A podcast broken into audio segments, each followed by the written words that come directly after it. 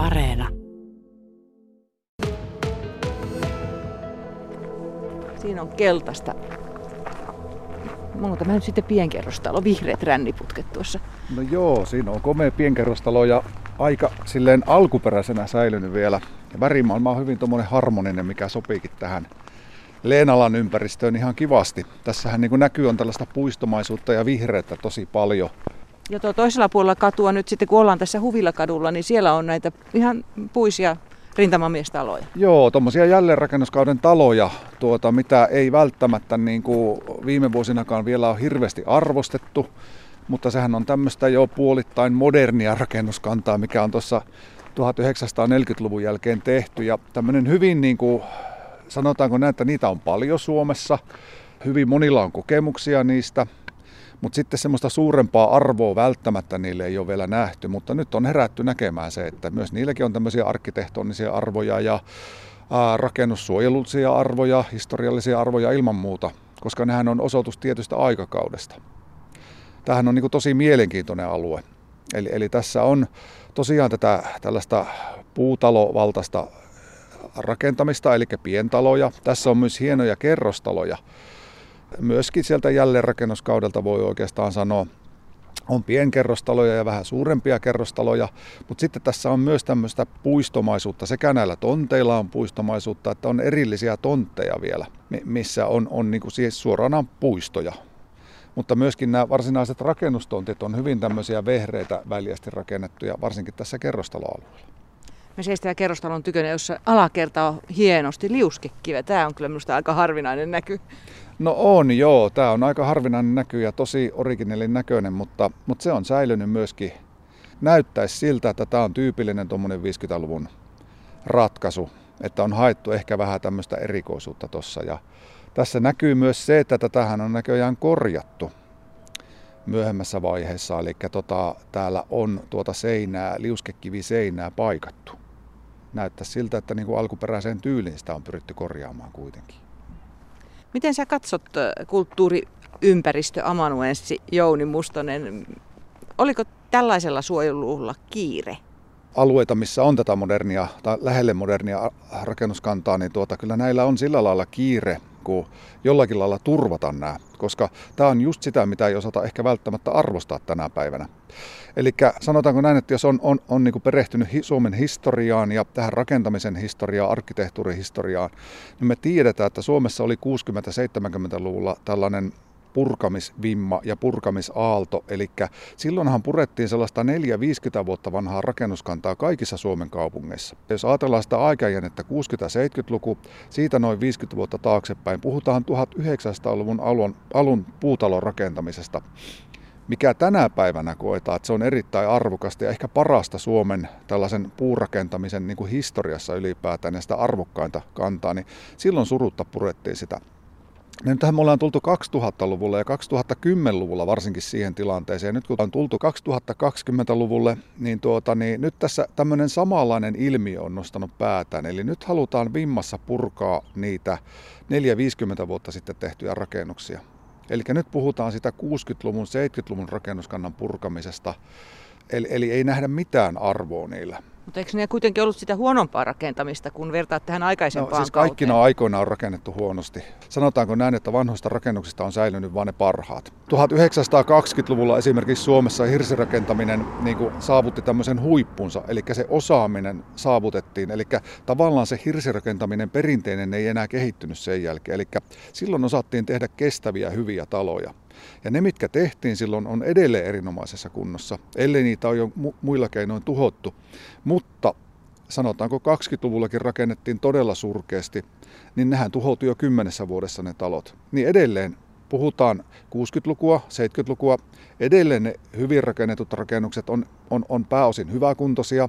Ei voida yleistää sillä lailla. Tänä päivänäkin tehdään uudisrakennuksia, jotka tulee kestää varmasti sata vuotta ja ehkä pitempäänkin. Mutta tehdään myös paljon rakennuksia, jotka ei kestä viittä vuotta. Tämähän on valitettava tosiasia vaan. Pitää niin kuin, tavallaan tämä historiallinen konteksti ymmärtää, että on erilaisia aikakausia, Ää, ei ole sellaista niin kuin yhtenäistä, että joskus tehtiin hyvin, joskus tehtiin huonosti. Eli tämän päivän tilanne on ihan täysin verrannollinen 670-lukuun. Eli tänä päivänä näitä modernimpia asuinalueita uhkaa monenlaiset asiat. Ehkä sellainen ei ymmärretä sen ympäristön arvoa. Tässä alueella on näitä pieniä puisia omakotitaloja ja toisella puolella katua on sitten sotien jälkeistä kerrostalorakentamista. Tässä alueella on paljon näitä pientaloja, 29 kappaletta tässä Leinalan alueella, joille nyt on tätä SR-merkintää asemakaavassa suunniteltu. Joillakin se tarkoittaa, että oma talo menee SR-merkinnän alle, joillakin naapurin ihan samanoloinen talo.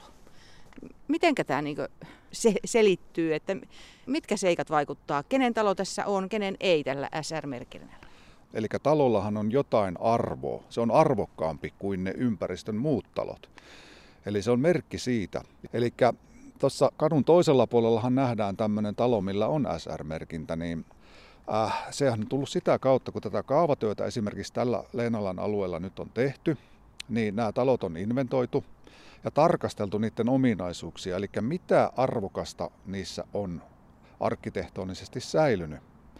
Ja tietysti se voi maalikolle tuntua vähän, vähän silleen, että no mikäs ero tässä on, että kun ihan samannäköisiä taloja vierekkäin, niin näin nopeasti heitettynä voisin sanoa tuosta, että tämä mikä on saanut suojelumerkinnän, siinä on alkuperäinen puupaneelointi, alkuperäiset ikkunat, se on hyvä kuntonen, ää, ulkovuoraus päällisin puolin se näyttää siltä kuin se olisi rakennettu 50-luvulla. Mutta se on hyvä kuntoinen, eli rakennuksesta on pidetty myös huolta. Eli tässä inventoinnin yhteydessä on arvioitu, että, että sillähän on tällaista historiallista arvoa. Ja se voi olla myös rahallista arvoa. Eli kyllä hyvin paljon ihmiset arvostaa myös tänä päivänä sitä, että jos talo on alkuperäisessä kunnossa, tiedetään, että sitä ei ole pilattu myöhempien aikojen remonteilla. Vaan siellä todennäköisesti, jos se on säilynyt 50-luvun alusta saakka, lasketaan, että se on 70 vuotta säilynyt se talo vaurioitumatta, niin kyllähän siinä on jotain tehty oikein. Miten tämä suojelu SR-merkintä vaikuttaa siihen elämiseen ja olemiseen ja remontteihin? Eihän se vaikuta, niin kuin, tämäkin on tämmöinen niin oikeastaan harha luulo siitä, että se SR-merkintä museoisi jotenkin sen kohteen tai museoisi jonkun alueen. Eli tälläkin alueella on niin kuin annettu aluesuojelumerkintöjä. Eli nythän suojellaan aluetta.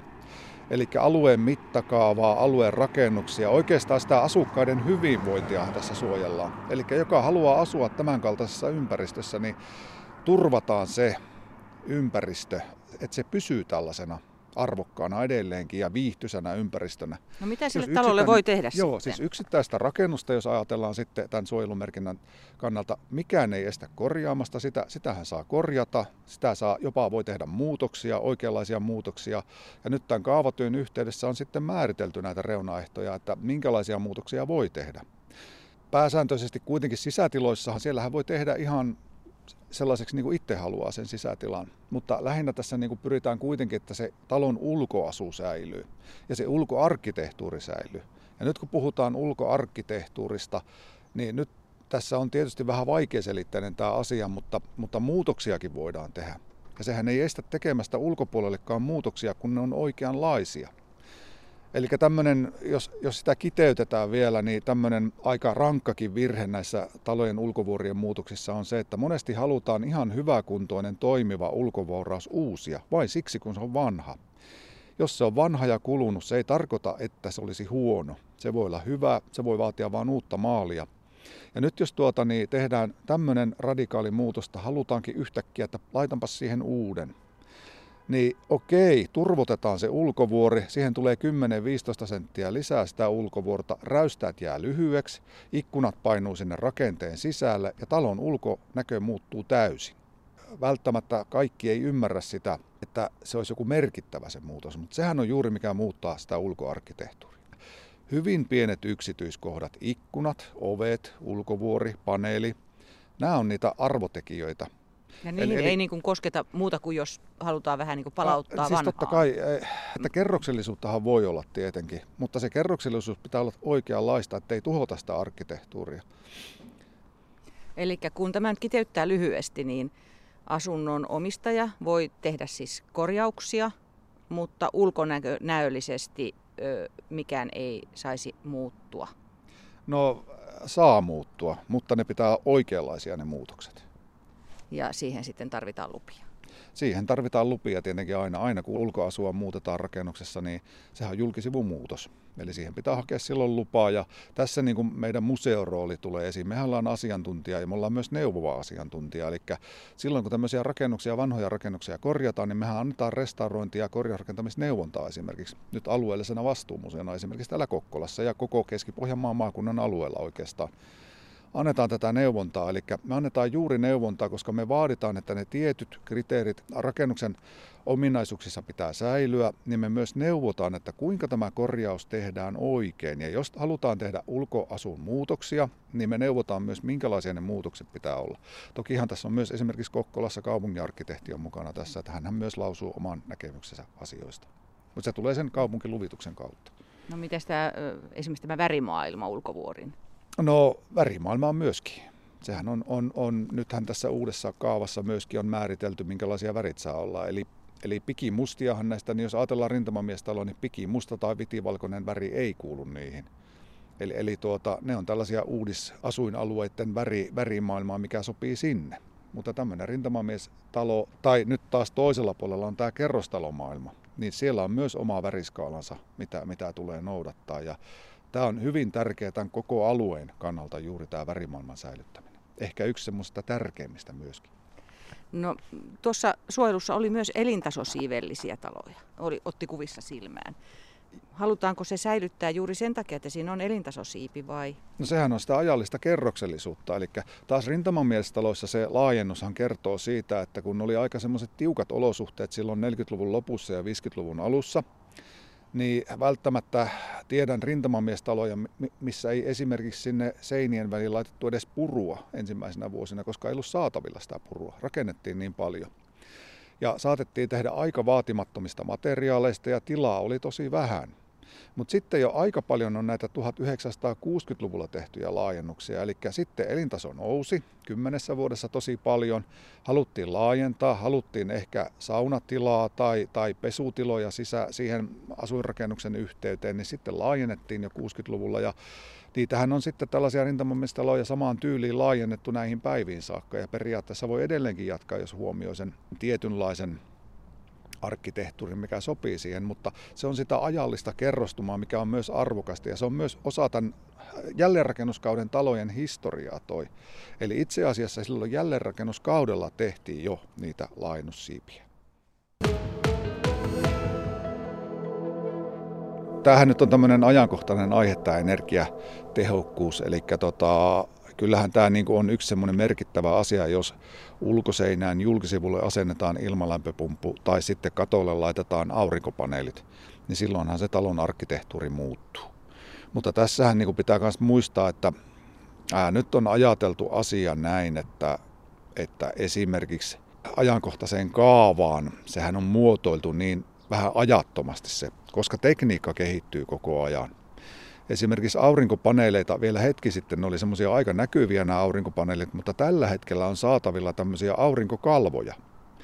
Eli esimerkiksi tuommoinen, niin kuin tuossa näkyy tuommoinen konesaumattu peltikatto vieressä, niin voi asentaa ton, ton peltisarjan väliin. Sitä ei itse asiassa edes huomaa. Jos se on katon värinen tumma katto, tumma aurinkokalvo, niin se on huomaamaton. Ja tässä tämmöistä teknistä kehitystä tapahtuu, niin tällä hetkellä ilmalämpöpumput on aika tämmöisiä näkyviä, mutta kalliolämpö tai maalämpö, sä et huomaa mistään sitä. Tämä energiaratkaisu voi olla hyvinkin huomaamaton. Samoin niin kuin tämä aurinkopaneeli versus aurinkokalvo, niin, niin nyt on menty harppaus eteenpäin ja todennäköisesti nyt näillä näkymin, koska tämä energia on hyvinkin ajankohtainen aihe, niin nämä kehittyy niin kuin hirvittävän harppauksin se on ajateltu varmasti asia näin, että tätä niin kuin voidaan tarkastella sitten aina rakennuskohtaisesti, että mikä soveltuu tähän ympäristöön. Ja mm-hmm. Nythän täällä kaikilla rakennuksilla ei ole esimerkiksi suojelumerkintää saman kadun varrella, niin kyllä tässä täytyy miettiä myös tätä yhtenäistä katunäkymää. Eli kyllä se menee sen kaupunkiluvituksen kannalta sitten pitää jokainen tapaus harkita erikseen. Ja ää, on ymmärtänyt näin, että nyt tämän syksyn aikana määritellään sitten tuolla kaupunkiympäristössä sitä, näitä pelisääntöjä, millä näitä energiaratkaisuja voidaan tehdä sekä tällä että muilla alueilla. tarkoittaa sitä, että jos hyväksytään jossain poikkeava ratkaisu, se pitää hyväksyä tasavertaisuuden nimissä myös muilla. No nyt me on puhuttu näistä asuinrakennuksista, niin näillähän on melkein kaikilla tuolla pihalla joku lisärakennus sitten, vajaa tai muu. Niin mitä se niiden elämään vaikuttaa tämä suojeluasia? Sehän on, on määritelty sitten, eli rakennuskohtaisesti tai siinä aluemerkinnässä. Eli se, mitä siellä aluemerkinnässä lukee, eli aluemerkinnässä voi olla kaavamääräys, miten, miten toimitaan sitten sen koko tontin, tontin asettelun suhteen. Ja muistaakseen tässä Leenalan kaavassa oli nyt niin, että, että jos tulee uudisrakentamista, piharakennus pitää olla alisteinen päärakennukseen, eli kadunvarren rakennukseen nähden. Eli tarkoittaa sitä, että nythän selkeästi, niin kuin tässäkin on aina suurempi rakennus kadun varressa, mikä on asuinrakennus, sitten on talousrakennus pihan perällä. Niin se on myös sitä alueen tällaista mittakaavaa ja alueelle, alueen ominaispiirre myös sekin. Meillä on tässä vieressä erittäin hyväpintaisia, keltaisia, aika niin kuutionmallisia kerrostaloja. Nämä muun muassa ovat niitä, joilla on tällainen SR1-merkintä. Miten tavallista se on, että kerrostaloja suojellaan? Kokkolassa ei ole tavallista. Siis paljonkin on suojeltu ja jopa, jopa kerrostalojen rappukäytäviä on suojeltu. Eli sisätilojakin on saatettu suojella. Mutta tällä alueella niin kuin näkisin, että tämä on kuitenkin tämä koko alue, tämä on säilynyt yhtenäisenä. Eli tämä Katariinankadun ja Huvilakadun välinen alue, eli tässä on säilynyt ilman suuria muutoksia nämä pienkerrostalot ja nuo isommat kerrostalot. Ja sitten tässä on tämmöinen väliä tonttirakenne, eli nämä on hyvin viihtyisiä vehreitä nämä pihat. Eli tämä koko ympäristö on kokonaisuutenaan säilynyt, ei vain yksittäiset rakennukset. Ja tavallaan se alueen arvo on siinä, että, että nyt meillä on tämmöinen aika iso laaja alue, mikä on säilynyt vuosikymmenten takaisessa, takaisessa hengessä. Ja, ja tämä on tosi hienon näköinen tämä alue ja, ja nämä on kyllä niin kuin hienosti korjattukin nämä kerrostalot esimerkiksi. Täällä on säilytetty niitä elementtejä, mitkä on ollut sille aikakaudelle tyypillisiä, kun on rakennettu. Joissakin voi olla jotain yksittäisiä yksityiskohtia noissa, noissa rakennuksissa, mikä sitten voisi ajatella, että voisi olla paremminkin. Mm. Mutta jos mietitään koko aluetta ja mittakaavaa, niin tämä on säilynyt harvinaisen hyvin. Eli Kokkolassa sanoit, että aika poikkeuksellista, että kerrostalot saa tällaisen merkinnän. Mitä se nyt sitten käytännössä tarkoittaa taloyhtiölle? Miten ei. se pitää ottaa huomioon? No ei oikeastaan, jos menee luvanvaraiseksi joku työ, niin, niin sittenhän se pitää normaalistikin niin kuin luvittaa. Mitä se, olisi niitä yleisimpiä töitä tällaisissa kerrostaloissa? No jos täällä mennään niin kuin muuttamaan esimerkiksi parvekkeita ja voisi kuvitella näin, että haluttaisiin lasittaa nuo parvekkeet, niin siinähän on heti sellainen, se pitäisi luvittaa. Ja sitten jos mietitään tämän tyyppistä kerrostaloa, niin tähän ei kyllä oikein sovi semmoinen lasitettu parveke. Toinen asia on nämä ikkunan muutokset, eli tota, niin joskus ikkunaa puitejakoa muutetaan. Eli näissä, missä me nyt ollaan tässä näiden talojen edessä, niin näkee selvästi, että nämä ikkunathan on jossain vaiheessa uusittu, mutta ikkunajako on säilynyt vanhana. Sen kyllä niin kuin näkee, että siinähän on, on tuommoisia pienen pieniä muutoksia, että siellä on ikkunat aukeaa näköjään sisäänpäin ja sitten tuota, niin, niissä ei ole vahvikerautoja, mitkä on ollut alun perin siinä. Ja sitten nuo tippapellit on, on vähän modernimman näköiset, mutta ne on hyvin, hyvin pieniä muutoksia. No kun tässä on tosiaan seuraavan karun varressa isompia kerrostaloja, niin mitä sä niistä sanoisit?